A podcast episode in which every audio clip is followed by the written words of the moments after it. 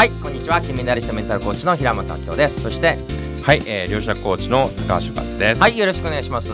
まあ、前回ねあのリソースを洗い出して、まあ、ビジネス考えればいいっていうことですけど、はい。そうは言っても資金がないんですとかあと、えー実績がないんですっていう方、はい。そんな方でもなんかやっていけるんですかね？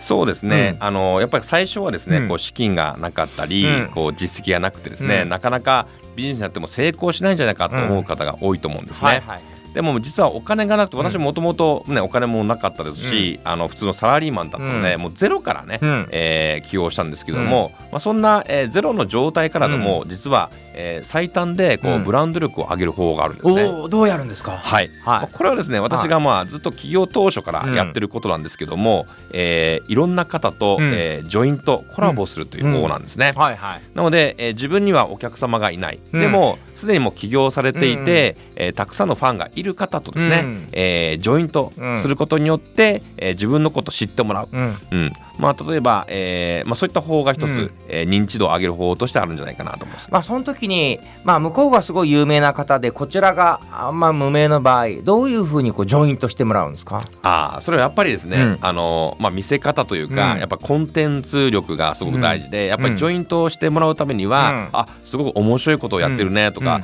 ぜひそれ一緒にやりましょうっていうふうに声かけられるようなこういうサービスとか商品がないとなかなかジョイントができません。なのでそのためにはやっぱポジショニングですよね。うん。自分がどういうポジションで、うん。えー作っていくのか、うんうん。まあ、先ほどこうリソリソースを洗い出したと思うんですけども、この、えーリソースを出してから、うん。じゃあどういった価値を、えー作るのか、うんうん。まあ、そこをまずやっていかないと、うん。なかなかそういった話にならないかもしれませんね。なるほど。じゃあ例えばヨガうん。ができるだけでもただヨガではなく、うん。その中でもえシニア向けのヨガだったりとか、はい。なんとか向けのメイクだったり、はい。その得意分野の中でも特に際立った、はい。そういうふうにこうニッチというか、はい。得意性を出していく。例えばそんな感じですか？そうですね。例えば私の場合ですと,、うん。えー、と私は量子力学、うん。それから成功法則。うん。そして、えーコーチングを組み合わせて、うん。えー量子力学コーチングっていうねオリジナルのブランドを作ってます。はい。えーでも世の中にはね量子力学の研究者とかうん。教授でいっぱいいますし、うん。えーコーチングをしてる人世の中いっぱい5万人、はいはい。10万人いますよね、はい。成功法則を教えてるセミナー講師たくさんいます、うん。でも量子力学と、えー成功法則とコーチングをですね、うん。組み合わせて、うん。分かりやすく伝えてる人は私しかいません。確かに。